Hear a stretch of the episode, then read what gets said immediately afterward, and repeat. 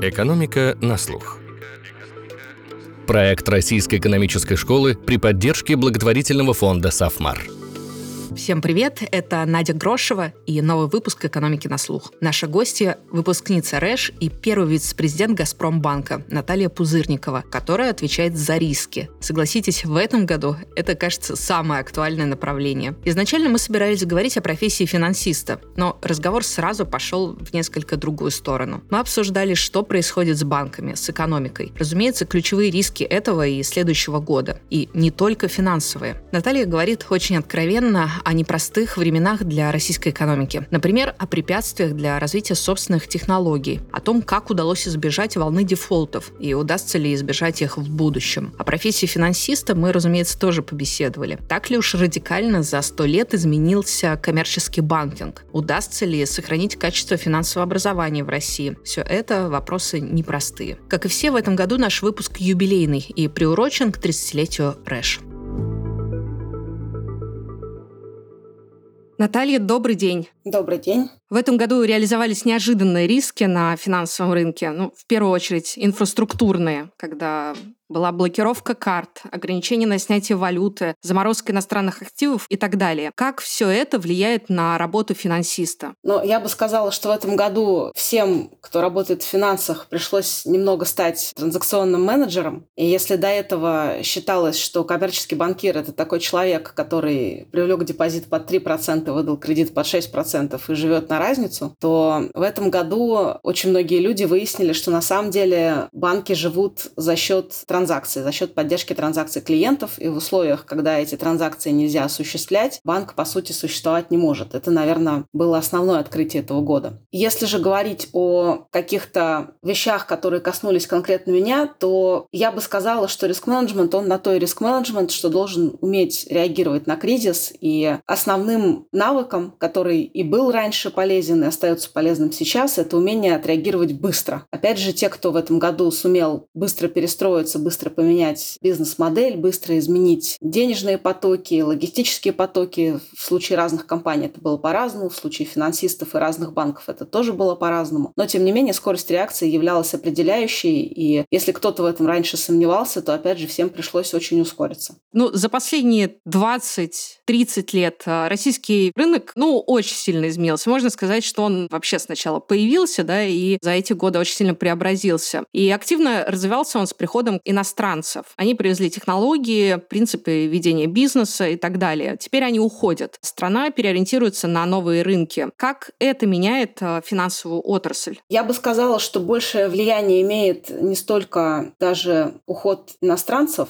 В моменте мы видим, что экономика, несмотря на все негативные ожидания, и в том числе мои негативные ожидания, экономика на самом деле справляется и справляется очень и очень неплохо с кризисом. И с технологическим кризисом в том числе. Проблема в том, что, конечно, если России придется создавать все технологии самостоятельно, то для мирового масштаба есть одна выгода создавать такие технологии. Для одной отдельно взятой страны, даже такой большой страны, как Россия, создавать технологии с нуля – это достаточно дорого и затратно. Очень сложно окупить действительно дорогую технологию только на российском рынке. И вот это, наверное, будет основным вызовом при создании технологий, потому что компетенций, знаний очень многого у нас хватает, где-то больше, где-то меньше, но проблема в том, что надо как-то окупить затраты на создание этих технологий. И вот это, конечно, только на российском рынке сделать сложно. Получится ли у нас выйти на рынки того же Китая или Индии, которые, безусловно, очень большие, но очень конкурентные, это вопрос. Мы, наверное, увидим ответ на этот вопрос в следующем году и в 2024 году, но пока непонятно, пока это неопределенность. Наталья, ну вот вы занимаетесь рисками, каково это заниматься ими, когда вокруг сплошные риски? Ждете ли вы волну дефолтов в ближайшее время? Многих экономистов удивляет, что ее до сих пор не было. Как я и сказала, действительно очень удивительно, что российская экономика оказалась с большим запасом прочности, скажем так, чем можно было ожидать. Мы действительно не видим пока дефолтов. Я могу сказать, что конкретно у нас в банке дефолтов в этом году меньше, чем стандартно в предыдущие годы с точки зрения количества в штуках, в процентах от портфеля и так далее. И действительно мы продолжаем ждать, что дефолты будут реализовываться. Однако в этом году были приняты, с одной стороны, беспрецедентные меры поддержки со стороны правительства и со стороны Центрального банка. Сами банки очень быстро реагировали и предлагали клиентам правильные реструктуризации, которые позволяли пройти год без дефолтов, потому что, как правило, дефолт реализуется в первую очередь через отсутствие ликвидности. И в этих условиях помощь и конструктивная позиция банков оказалась весьма и весьма полезной. Однако я, как рисковик, должна сказать, что обольщаться здесь не стоит. И, безусловно, последствия мы еще будем видеть. Рост количества дефолтов мы еще будем видеть. Может быть, это будут не обязательно дефолты, но общее снижение эффективности экономики будет выливаться, может быть, не столько в дефолтах, сколько в снижении маржинальности. И, как следствие, для банков, например, это означает меньшую способность создавать новый капитал из прибыли, который бы поддерживал дальнейший рост экономики. Сейчас это компенсируется тем, что Центральный банк разрешил снизить нормативы достаточности и позволил банкам вот этот высвободившийся капитал использовать для роста портфеля в следующем году. Однако, так или иначе, в течение пяти лет мы должны вернуться к обычным предыдущим значениям достаточности капитала, и как-то банки должны создать прибыль, которая, собственно, этот капитал сформирует. И вот здесь, конечно, могут быть проблемы в создании этой прибыли в условиях, когда общая маржинальность экономики снизилась. Многие экономисты пишут, что во время кризисов у компании возникает соблазн подделать отчетность улучшить свои показатели, скрыть имеющиеся проблемы. И вообще число фродов во время кризисов растет. Когда они вскрываются, это еще и сильнее усугубляет кризис. Видите ли вы такие риски сейчас? Я думаю, что системно банковский сектор, конечно, должен относиться к этому очень пристально. И действительно, если брать экономику и предприятия целиком, то такой эффект, я думаю, стоит ожидать, стоит к нему готовиться. И у большинства банков, честно говоря, есть процедура антифрода, и уметь отличать поддельную отчетность от неподдельной очень многие банки умеют и достаточно хорошо. Есть триггеры определенные, то есть банки умеют с этим работать, конечно, на это надо делать фокус. С другой стороны, если говорить про нашу клиентскую базу, то в основном это крупные корпоративные клиенты, и для таких клиентов нет никакого смысла, честно говоря, подделывать отчетность. С учетом того, что в этом году для банков и для публичных компаний было разрешено, например, не публиковать отчетность в течение года, несмотря на это, многие наши клиенты предоставляли нам управленческую отчетность, не аудированную, но тем не менее очень качественную, глубокую отчетность, на основании которой мы могли с клиентом работать. И это взаимовыгодное упражнение. То есть если у банка с клиентом хорошие отношения, и, и банк и клиент понимают, что сотрудничать выгоднее, чем пытаться что-то скрыть, то выгоднее раскрыть отчетность и получить правильную реструктуризацию своего кредита, чем подделать отчетность и оказаться в ситуации, когда по кредиту ты все равно должен заплатить. То есть подделка отчетности это первый шаг к дефолту на самом деле. Это только ситуация, когда собственник выводит деньги куда-то каким-то образом и потом закрывает компанию. То есть это шаг в один конец. Это потеря репутации, и я надеюсь, что все-таки российский рынок в несколько другом статусе развития уже сейчас находится, и что репутация имеет значение, и те, кто хочет продолжать здесь работать, они так делать не будут, несмотря на всю мотивацию. Однако банкам, конечно, стоит сохранять осмотрительность. Современные банки, если говорить только про цифры, используют уже статистические методы. То есть если у вас есть отчетность этой компании за несколько периодов, то, ну, как в статистике, в поддельной отчетности вы увидите определенное отклонение. Например, резкое изменение маржинальности или резкое изменение еще каких-то показателей, заметно отличающиеся. Хороший аналитик умеет это выявлять, хороший аналитик, кто умеет анализировать отчетность, если есть в первую очередь отчетность хотя бы этой самой компании за несколько периодов, а в идеале сравнимых конкурентов, чтобы опять увидеть, что у конкурентов произошло вот так, а у этой компании произошло по-другому. И тогда надо задавать вопросы, а почему у нее произошло не так, как у конкурентов. И если для этого есть обоснованные экономические причины, то это не подделка. Если же экономических причин нет, то вот, собственно, подделка и есть.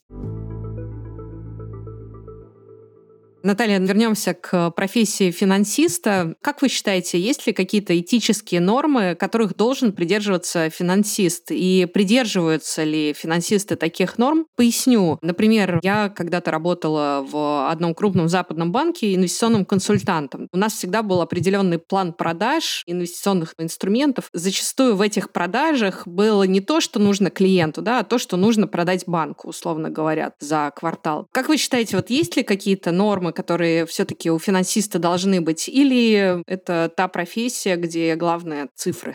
Я всегда считала, что те этические нормы, которые, например, описаны в CFA, это хорошая база, и она была актуальна 10 лет назад, она актуальна сейчас, и 20 лет назад она была актуальна. Там нет прямых указаний, там есть именно такая базовая этика, которая на очень многие вопросы отвечает, и адаптировать эту этику к реалиям конкретной страны – это, в общем, вполне понятная задача, вполне понятное упражнение. Это с одной стороны. С другой стороны, если говорить про конкретно мисселлинг, то есть продажу клиентам продуктов, которые им не подходят, то за последние 10, может быть, 15 лет гигантский шаг сделал регулятор, как российский, так и все регуляторы в мире, и этому уделяется пристальное внимание, поэтому если вы будете продавать особенно розничным клиентам неподходящие им продукты, то к вам придет центральный банк и обязательно вас накажет. В остальном я бы сказала, что, конечно, действовать на пользу клиента – это должно быть базовой ценностью. Я на примере Газпромбанка вижу, что это окупается, что те клиенты, на пользу которых мы действовали все это время, они и в кризис ведут себя по отношению к нам уже очень корректно, и в этом смысле часть причин, по которой мы, например, не боимся поддельной отчетности, это потому, что мы до этого не обманывали клиентов. Этика, она окупается. Поэтому, конечно, это принципиально важно. Можно заработать короткую прибыль, действуя неэтическими методами. Но если вы хотите жить долго и счастливо, то взаимно выгодные длительные отношения всегда лучше, чем короткая выгода. Но помимо этого есть много других этических составляющих. И по отношению к сотрудникам, по отношению к регулятору, например, как это ни странно. Поэтому нет короткого ответа. Короткий ответ – это этика, прописанная в CFA. Длинный ответ такой, что в организации тоже обязательно должны быть этические нормы, прописанные, которые определяют политику действий сотрудников этой организации. И культура должна поддерживать эти этические нормы не только в виде нормативных документов, но и в виде поведения топ-менеджеров и отдельных сотрудников. Но, кстати, это же тоже развитие рынка, да, потому что если мы, например, вспомним начало 2000-х, когда норма прибыли, скажем, была в приоритете больше, чем этика, да, сейчас а, немного другие правила. Как вам кажется, как вообще поменялась а, профессия финансиста ну, за 10 лет? И насколько быстро она меняется? Я здесь придерживаюсь непопулярной точки зрения, что вот именно коммерческий банкинг, он каким сто лет назад был, таким и остался. В том смысле, что все равно это взять за 3%, отдать под 6% и на эти 3% и жить. То есть как база, как услуги, несмотря на появление финтеха и всего остального, банки остались тем же самым элементом экономики, которым они были не то что 10 или 20 лет назад, но и 50 тоже. Поменялся инструментарий. Это да, появились технологии, и если говорить про Россию, то в России банки очень активно пользуются технологиями, всеми технологическими новинками. Появилась конкуренция, хотя, опять же, стоит признать, что подобные варианты конкуренции, как сейчас с финтехом, они, опять же, и 10, и 20, и 30 лет назад они возникали, перерождались, то есть это достаточно ожидаемое состояние любого финансиста, ожидать конкуренцию от э, молодых компаний, которые будут пытаться как-то обойти банковский закон и придумать что-то, что можно сделать вне банков, но очень хорошо, очень круто и на этом заработать. Однако суть банкинга осталась та же самая, суть финансов осталась та же самая. Технологии поменялись, и для того, чтобы быть финансистом, в принципе, всегда надо быть на передовой технологии. Это было верно 10 лет назад, это было верно 20 лет назад. Может быть, сейчас это стало чуть более сложно, но эта потребность осталась той же самой. Вы должны быть на передовой. Вы должны хорошо представлять себе современные технологии конкурентов, в том числе нерегулируемых организаций, которые пытаются с вами конкурировать. Усложнился рынок. Там, где раньше было много локальных банков, банки стали глобальными. Опять же, это не новая тенденция, это последовательное движение. И если раньше вы думали об одном периметре клиентов, то сейчас зачастую посмотрите на Сбербанк. У Сбербанка десятки миллионов розничных клиентов. Когда Сбербанк внедряет внедряет какую-то новинку, он должен подумать про всех и каждого из этих десятков миллионов клиентов. И вот это сложная задача, потому что персонифицировать в этом случае клиента сложно, но тем не менее его нужды нужно как-то учесть и не дискриминировать каждого в отдельности. И это, конечно, большая сложность. Сложность, которой 20 лет назад, она тоже была, но она усилилась, я бы так сказала. Ускоряется время, то есть всегда надо было быстро реагировать, сейчас надо реагировать еще быстрее. Надо очень быстро бежать, просто чтобы остаться на месте. Как говорилось в Алисе, любимая цитата, которую я в первый раз услышала от Александра Морозова, который был CFO в Сбербанке тогда, но совершенно справедливая цитата остается справедливой до сих пор. В любом случае, если говорить про российский рынок начала 90-х, начала 2000-х, то мне кажется, в любом случае в большей степени выжили те компании, у которых была долгосрочная стратегия, основанная в том числе на грамотном и качественном обслуживании клиентов. Те, кто думал только о норме прибыли, либо они вовремя поменяли свое отношение к бизнесу, либо они не выжили. Я так сходу не могу, наверное, сказать именно в финансах, чтобы какие-то компании, которые зарабатывали весьма заметные деньги тогда, продолжали оставаться в лидерах сейчас. Может быть, они еще живы, но в лидерах они точно не остались. Мне кажется, дальше мы будем идти в эту же сторону. А насколько сильно новые технологии и тот же искусственный интеллект может сократить спрос на профессию финансиста? То есть могут ли эти новые технологии заменить часть людей? Это происходит постоянно. Опять же, классический пример, который здесь приводится, это розничное кредитование. И давайте скажем так, что 30 лет назад розничных конвейеров в России практически не было. 20 лет назад были единицы, они были полностью на ручном приводе, то есть с фабрикой андеррайтинга. 10 лет назад появились первые помощники андеррайтеров, первые автоматические принятия решений, может быть, чуть больше уже 10 лет назад. И дальше количество решений, принимаемых автоматически, естественно, с каждым годом растет, растет и растет. И профессия розничный андеррайтинг из чисто операционной 20 лет назад превратилась в квалифицированную сейчас. При этом количество андеррайтеров, естественно, уменьшилось. Уменьшится ли оно до нуля? Может быть, когда-нибудь, очень не скоро. Но структура профессии будет меняться. То есть, если раньше человек заменял, по сути, автоматизированные действия, то сейчас человек стоит в конце этой цепочки и выполняет именно аналитическую роль. Это так же, как было на конвейере. Конвейер Форда — это люди, которые выполняют супер однотипные действия, совершенно непрофессиональные неквалифицированные. Сейчас мы же не говорим о том, что, боже мой, бедные работники конвейера Форда, куда же они делись? И слава богу, потому что это очень тяжелая была профессия. Слава богу, людей, кто работал на конвейере, с каждым годом становится все меньше, меньше и меньше. Не то, чтобы их вообще не было в мире, но все-таки современные современный завод – это минимальное количество людей, которые сидят э, в кабинетах за компьютерами и управляют линиями раздачи. С финансами произошло то же самое. Финансисты из вот этих людей на конвейере, которые выполняют совершенно неинтеллектуальную работу, превратились в операторов, которые выполняют именно аналитическую интеллектуальную работу. И эта тенденция продолжится. Заменит ли когда-нибудь искусственный интеллект человека вообще? Может быть и заменит, но прекрасно, как бы тогда люди будут заниматься еще чем-нибудь будет очень интересным, еще более интеллектуальным и еще более творческим. Мне кажется, этого не стоит бояться, потому что как человек, который внедряет искусственный интеллект, я не пишу сама, конечно, никакие программы, но как человек, который внедряет искусственный интеллект, я хочу сказать, что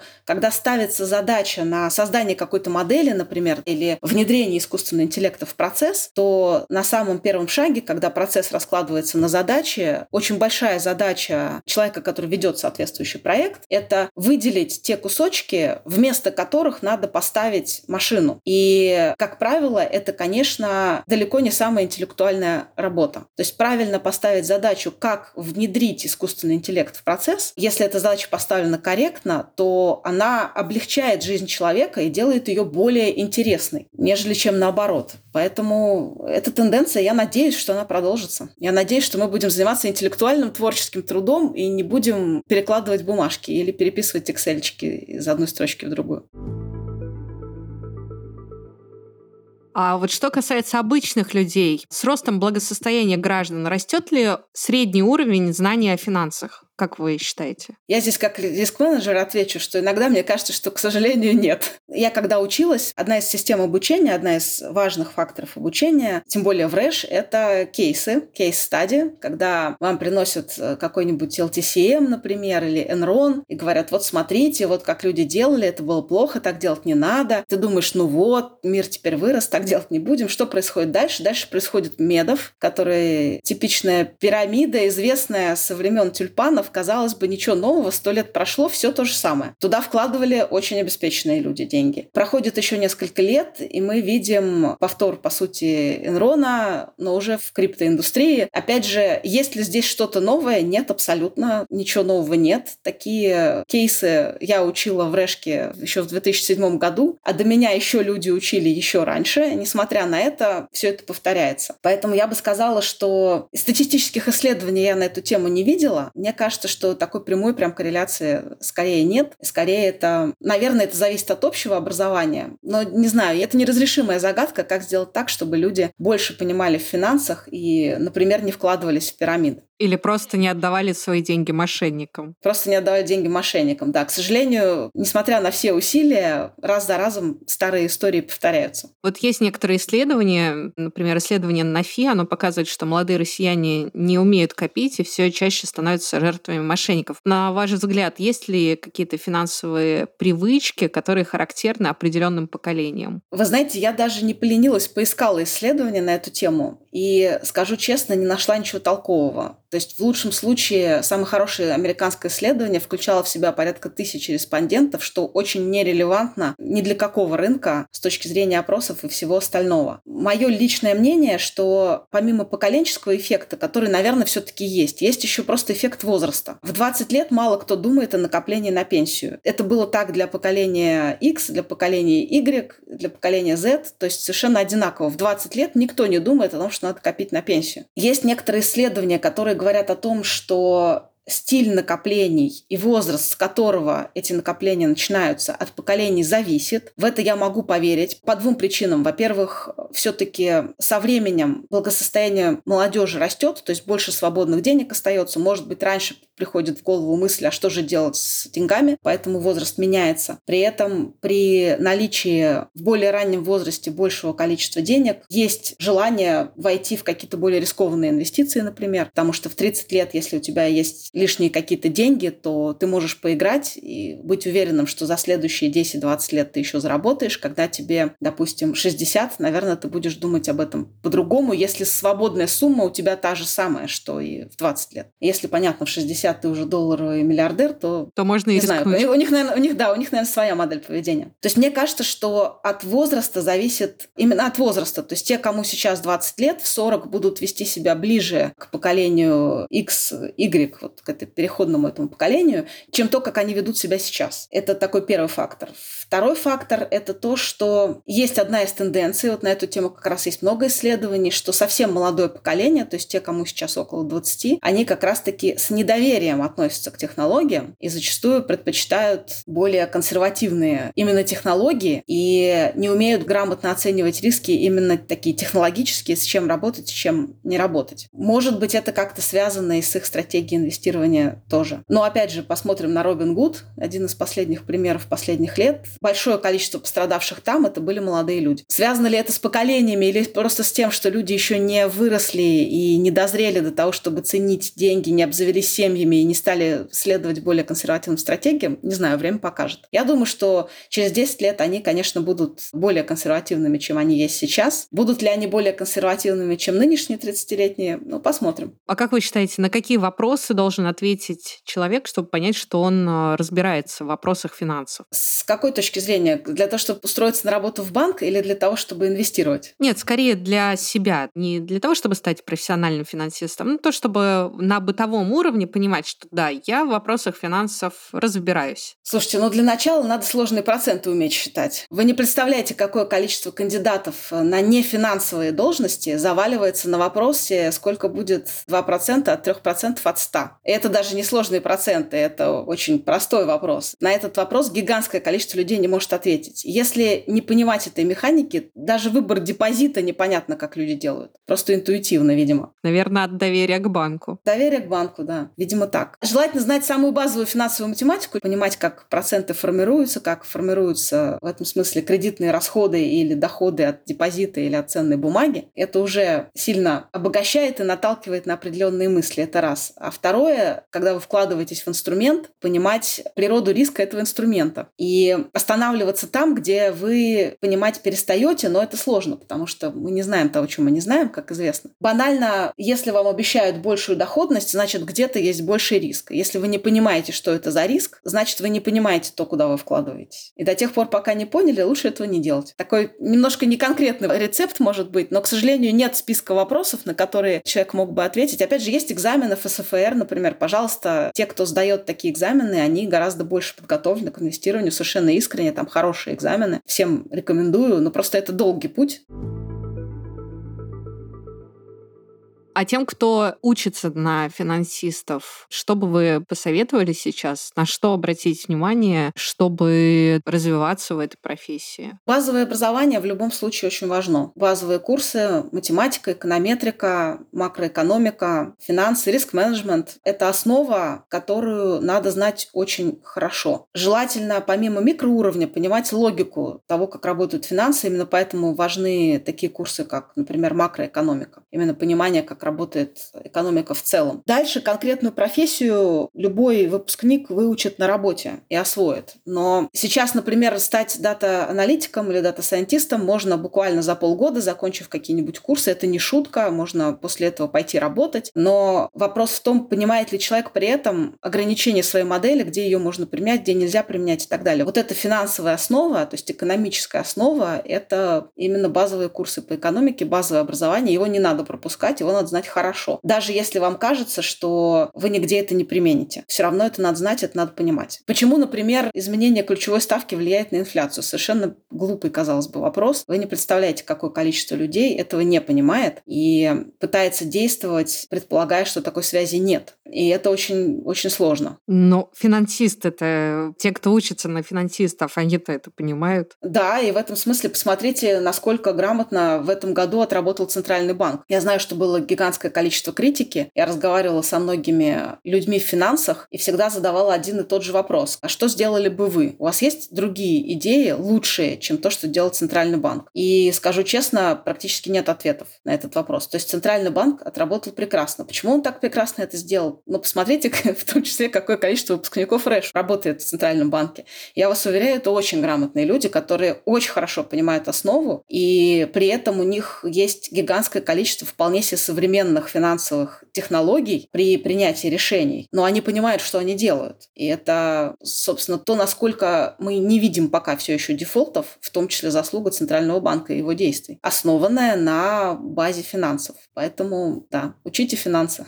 Ну а насколько качественным вы считаете российское образование в области финансов? Ну и насколько велик спрос со стороны финансового сектора на сотрудников, например, со степенью PhD? Я здесь скажу аккуратно. Я считаю, что финансовое образование в России в некоторых вузах было на очень хорошем уровне. РЭШ, Вышка, прекрасные примеры, очень востребованные выпускники. И было бы больше выпускников, финансовый сектор тоже бы их забрал. Это очень ценный ресурс и очень хорошая основа для найма проблема. Я выражу некоторые сомнения в том, что такое качество образования удастся сохранить. Это будет большая и тяжелая задача, в том числе для РЭШ, потому что в экономике, как бы все не говорили про важность финтеха и всего остального, но сама экономическая наука не стоит на месте, поэтому связь с мировым научным сообществом здесь критически важна, связь с преподавателями из других вузов критически важна. И если эта связь потеряется, и образование станет полностью локализованным, то в качестве оно потеряет. Желательно этого не допустить, и над этим надо очень сильно работать. Я знаю, что Рэш над этим работает, но это тяжелая задача будет. Что касается PhD, если говорить про коммерческий банкинг, я бы не сказала, что это какой-то определяющий фактор. Мы берем очень много выпускников, вот именно выпускников после магистрской программы. PhD – это дополнительный плюс, но сказать, что если у человека есть PhD в экономике, то его обязательно и хорошо взять в коммерческий банк, к сожалению, я так сказать не могу, это зависит от человека, потому что здесь может быть перекос в обратную сторону, а именно не неумение применять свои знания на практике. Знания могут быть очень глубокими, но умение превратить эти знания в продукт – это навык, который дается не во время образования, а только во время работы. Люди, которые умеют сочетать этот навык, такие есть. И когда я училась на РЭШ, у нас был ряд преподавателей, у которых был PhD, которые были учеными и при этом имели реальный опыт работы в коммерческих банках. Это совершенно гениальные люди, очень талантливые, очень востребованные, безусловно. Без опыта работы в финансовой индустрии PhD такой маленький плюсик. То есть я бы не сказала, что он большой. Не обязательно, чтобы это был опыт работы такой, знаете, не, не надо строить карьеру, просто умение применять свои знания, превращать их в продукт. Вот это важно. Тогда это гигантский плюс. Человек с PhD и умением делать продукт – это супер востребованные люди. Наталья, вы занимаетесь риск-менеджментом в банке. В конце этого непростого года какие риски вы видите в следующем году? Это очень сложный вопрос. Очень много разных рисков. Риск сценария мобилизационной экономики. он повлияет на всех. Несмотря на всю устойчивость нашей экономики, надо понимать, что эта устойчивость ограничена. Гигантское количество усилий предпринимается, чтобы удержать экономику на плаву, но при таком противодействии со стороны всего мира, которое мы видим, это нелегкая задача. То есть продолжение чисто такого экономического кризиса, оно вероятно. Не буду говорить, что это самый вероятный сценарий, но вероятность этого сценария выше нуля. Ну, допустим, не знаю, 20% условно. И это повлияет на жизнь каждого, потому что так или иначе, прямо или косвенно, это снижает благосостояние людей, поэтому об этом, конечно, надо думать. Из негативных сценариев я бы сказала, что это такой один из самых вероятных. Какие еще могут быть риски? Могут быть чисто технологические риски, которые, опять же, не с точки зрения банка, а с точки зрения каждого отдельного человека могут иметь значение. Посмотрите на то, какое количество различных бытовых или небытовых пожаров произошло буквально за последний месяц на разных предприятиях. Сгоревшая Мега и химзавод, шинный завод. Я думаю, что потенциал роста таких ситуаций, он будет по разным причинам. И, опять же, это может влиять как прямо, так и косвенно на жизнь людей, начиная от потери рабочего места, заканчивая тем, что, допустим, это может привести к отключению электричества на какой-то территории, например тому, что нет отопления, я не знаю, еще что-то. То есть такого рода ситуации, они могут возникать. Я надеюсь, что их не будет. Это не прогноз, я подчеркиваю. Однако повышение осмотрительности здесь очень важно. Как в технике безопасности, в первую очередь, так и в целом осмотрительность в ежедневной жизни. То, что мы видим как банки, это продолжение атак на IT-инфраструктуру. Те, кто с этим работает, тоже должны быть готовы. Не секрет, что все банки испытывают сейчас гигантское количество DDoS-атак. Мы еще не самая большая мишень, скажем так. Ровно из-за этого бывают перебои с работами банковских приложений, просто потому что при такой нагрузке никакие системы не выдерживают. Банки чувствительны к этим атакам Поэтому большинство людей в стране именно через банковские приложения видят реализацию этого риска, но я вас уверяю, что под атакой не только банки. И опять же, те, кто так или иначе прямо или косвенно работает с IT-инфраструктурой, должны готовиться к этому риску и уметь им управлять, и знать, что будет, если DDoS-атака окажется вдруг, не дай бог, удачной. Это тоже такой большой риск для всех и каждого. Опять же, для... Я понимаю, что вряд ли кто-то будет взламывать личный компьютер каждого отдельного человека, однако надо понимать, что в целом вирусы и любая информбезопасность сейчас очень важна. Социнженерия. Опять же, если говорить о личных рисках, то социнженерия будет расти. Любые кризисные времена всегда порождают рост мошенников. Я сейчас говорю не об отделке отчетности компании, а именно о тех людях, которые просто хотят на мошенничестве заработать и потом исчезнуть никуда. При этом, к сожалению, страдать, как правило, у мошенников никакой этики нет. Страдать будут самые бедные слои населения, те же пенсионеры, как наиболее подверженные социнженерии. Но, честно говоря, я, я как рисковик могу очень долго на эту тему рассуждать, и мы внутри банка прогоняем гигантское количество разных сценариев, поэтому я боюсь, что ответ только на этот вопрос может занять час, если на него плотно отвечать. Но еще раз повторюсь, это продолжение экономического кризиса, технологические риски, риски информбезопасности и рост мошенничества. Это то, к чему надо быть готовыми для того, чтобы этот риск не случился, именно для того, чтобы его в первую очередь предотвратить. Наталья, спасибо и удачи вам в делах. Спасибо вам большое, удачи вам. Что ж, Разговор с Натальей подтвердил, что в любой сфере вопросов сейчас больше, чем ответов. Финансовые организации, банки — это кровеносная система экономики. Они первыми видят проблемы, часто еще скрытые и от остального бизнеса, и от властей. Например, что избежав падения в пропасть, экономика может медленно сползать в нее. А что касается рисков, наверное, сейчас нет сферы, где бы они радикально не выросли. И чтобы реагировать на эти риски, нужно их честно признавать, о чем и говорит Наталья. Проблемы, с которыми сталкивается сейчас экономика, экономика мы продолжим обсуждать в нашем подкасте. А на прошлой неделе Рэш провела просветительские дни памяти Гура Офера. Это были выпуски «Экономики на слух» в прямом эфире. С этими выпусками, как и со всеми остальными, можно будет ознакомиться на портале guru.nes.ru, где вы также найдете множество материалов об экономике, финансах и образовании. До скорых встреч! Thank